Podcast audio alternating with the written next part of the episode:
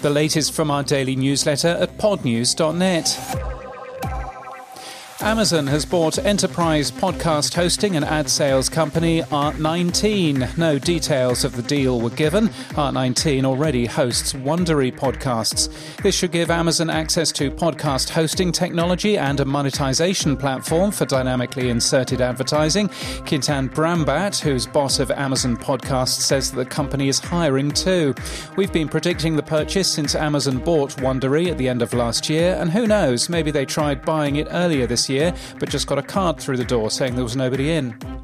Stacey Goers is to leave NPR to join.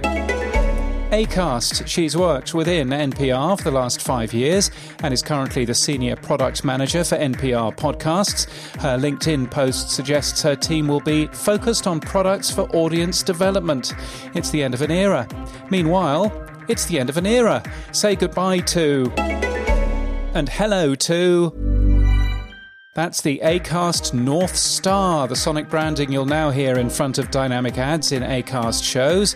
It has a star like gleam, a sense of movement, a more integrated feel. It's a new jingle. Also, the Bachelors in the City podcast has signed up to use Acast for exclusives and bonus episodes. Lauren Jarvis has left Spotify to join Literati, a book club startup, as Chief Business Officer. She was overseeing podcasting at Spotify for North America and is credited for the deals with Joe Rogan and Dax Shepard. A former colleague tells us that she helped lay the foundation for Spotify's podcast offering thanks to a relentless work ethic and a belief that hard work pays off. Audacy has launched 2400 Sports, a sports podcast studio. The company is already the largest radio sports broadcaster in the US and announced a deal with Major League Baseball recently. Moonbeam is a new app aimed at solving the biggest problem facing the podcast industry finding new podcasts. Built with a combination of machine learning and human creators, it includes the ability for podcasters to create shareable clips and was founded by Paul English, who built Kayak and Lola.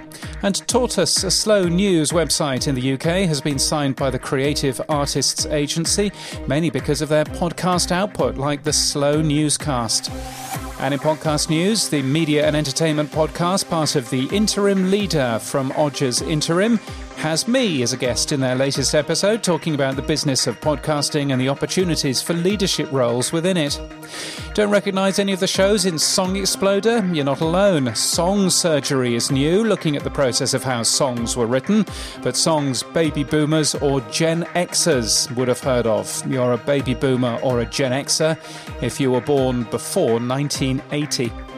On the Edge is a new podcast from the Creative Coalition, a charity from the entertainment industry for public service and advocacy.